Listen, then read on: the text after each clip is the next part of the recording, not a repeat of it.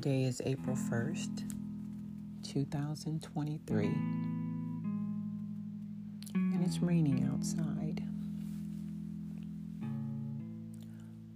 Eight years ago, on April 1st, 2015, it was also raining outside, and it was the day of my mother's funeral. I've experienced a lot of traumatic events in my life, but losing my mother, Beatrice Nelson, also referred to as Queen Bea, was by far the most traumatic experience I've ever had. Queen Bea was my biggest cheerleader. She was sweeter than the honey on the honeycomb. And I want to pay tribute to her on this day. Because talking about her on this day is part of my therapy. Writing and talking is recommended therapy for trauma victims. But I don't consider myself a victim of trauma. I consider myself a victor because when God is in it, there is no limit. So on this day, I'm starting my podcast April 1st, 2023. And this is no April Fool's joke. This is the real thing, baby. So sit back and listen to my podcast, Own It, and talk it out.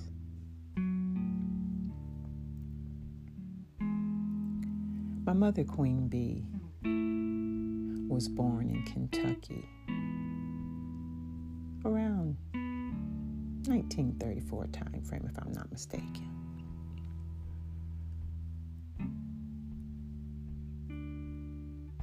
The picture of the little girl on my brand is a picture of my mother, Queen Bea, when she was five years old. My mother's parents were Chester and Hattie Knoll, and they migrated from Kentucky to Ohio in the 1930s.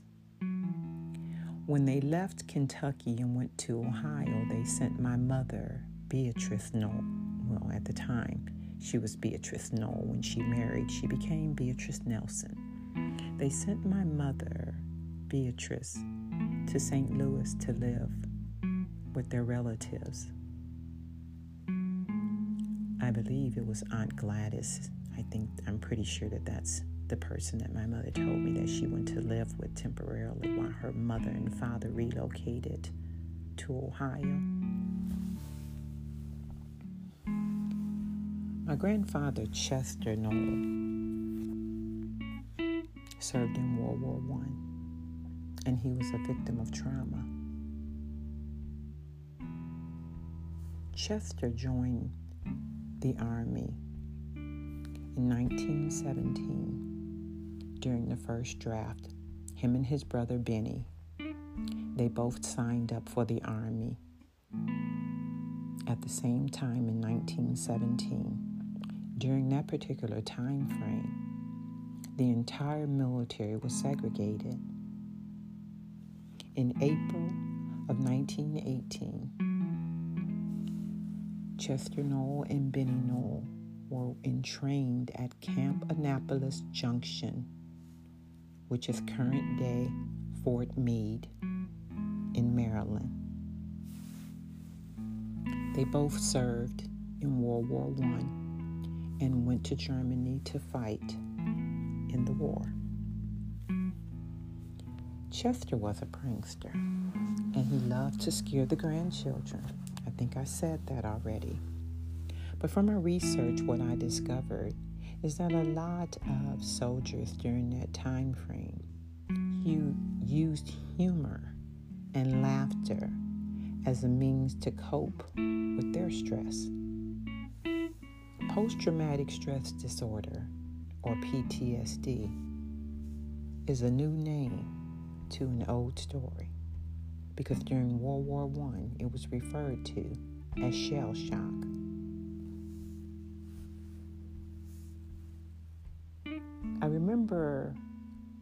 Being traumatized at the age of two by my grandfather, Chester, Papa. Imagine this, if you will. My mother and father took the entire family to visit our grandparents. We lived in Lorain, Ohio at the time, and we traveled to Elyria, Ohio, where my grandparents lived. And normally, when we would go visit our grandparents, we would spend the night at their house. So, on this particular occasion, my grandfather, he was notorious for going to bed before the grandchildren. He suffered from insomnia, and he loved to drink as well. I remember him going to bed early and he covered himself in the bed. He covered himself completely from head to toe. I witnessed him scaring some of the my other siblings prior to going to bed. And I tried my best to convince my mother that it was better for me to sleep in another room so that I wouldn't have to walk past my grandfather's bed because I knew he was going to scare me. But nonetheless, my mother pretty much coached me into walking past my grandfather's bed because I don't think that she realized the severity of being scared at that time frame. So picture this in your mind. The living room areas where everyone would normally fellowship. And when it came time to go to bed, you had to walk past Papa's bedroom in order to get to the stairwell to the upstairs bedrooms where we would sleep. So Papa would get in the bed and cover himself completely from head to toe, and you didn't know if his head was at the foot of the bed or if it was at the head of the bed. I remember walking past, or should I say, creeping past Papa's bed. He reached his hand from underneath the covers, grabbed hold of my wrist, and said, Meow. Meow. Are you kidding me? Two years old, Papa. Immediately, I went into fight, flight, and freeze mode. I tried my best to fight Papa. All my life, I had to fight. but nonetheless, I couldn't. I couldn't fight him because he was too strong. Then I went into flight mode and I tried to get away, but he was holding my hand so tight that I couldn't get away. And lastly, I froze. Eventually, Papa let me go. When I went upstairs that night, I was literally terrified and I didn't sleep the entire night. And after that, I became afraid of my grandfather because I associated him with fear. Avoidance is a category of trauma. Papa died on the 7th of February 1968 when I was three years old.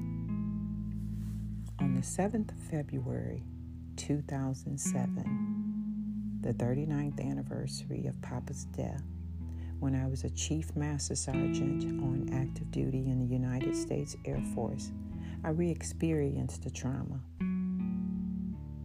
And I didn't sleep for seven days.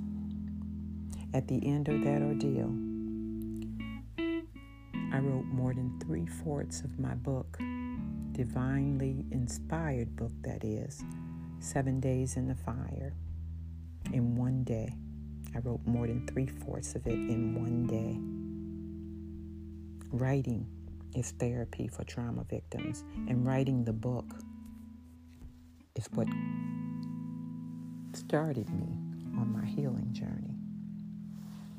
Remember when I said I avoided my grandfather? Not only did I avoid him, but after being scared by him, I also avoided cats. Meow.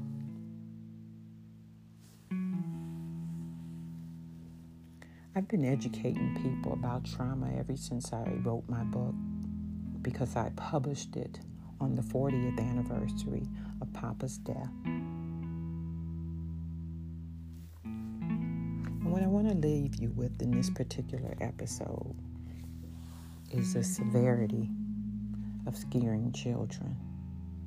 Parents, if you're listening to this podcast, be mindful of letting your children be scared or letting someone scare your children or your child. At the time in which Papa scared me, my brain wasn't even fully developed. And a lot of times, trauma is transgenerational. It's being passed on from one generation to the next.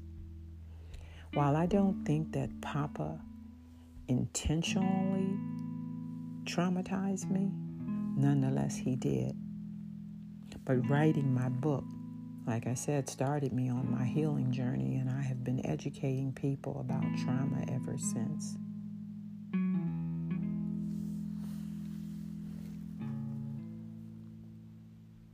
I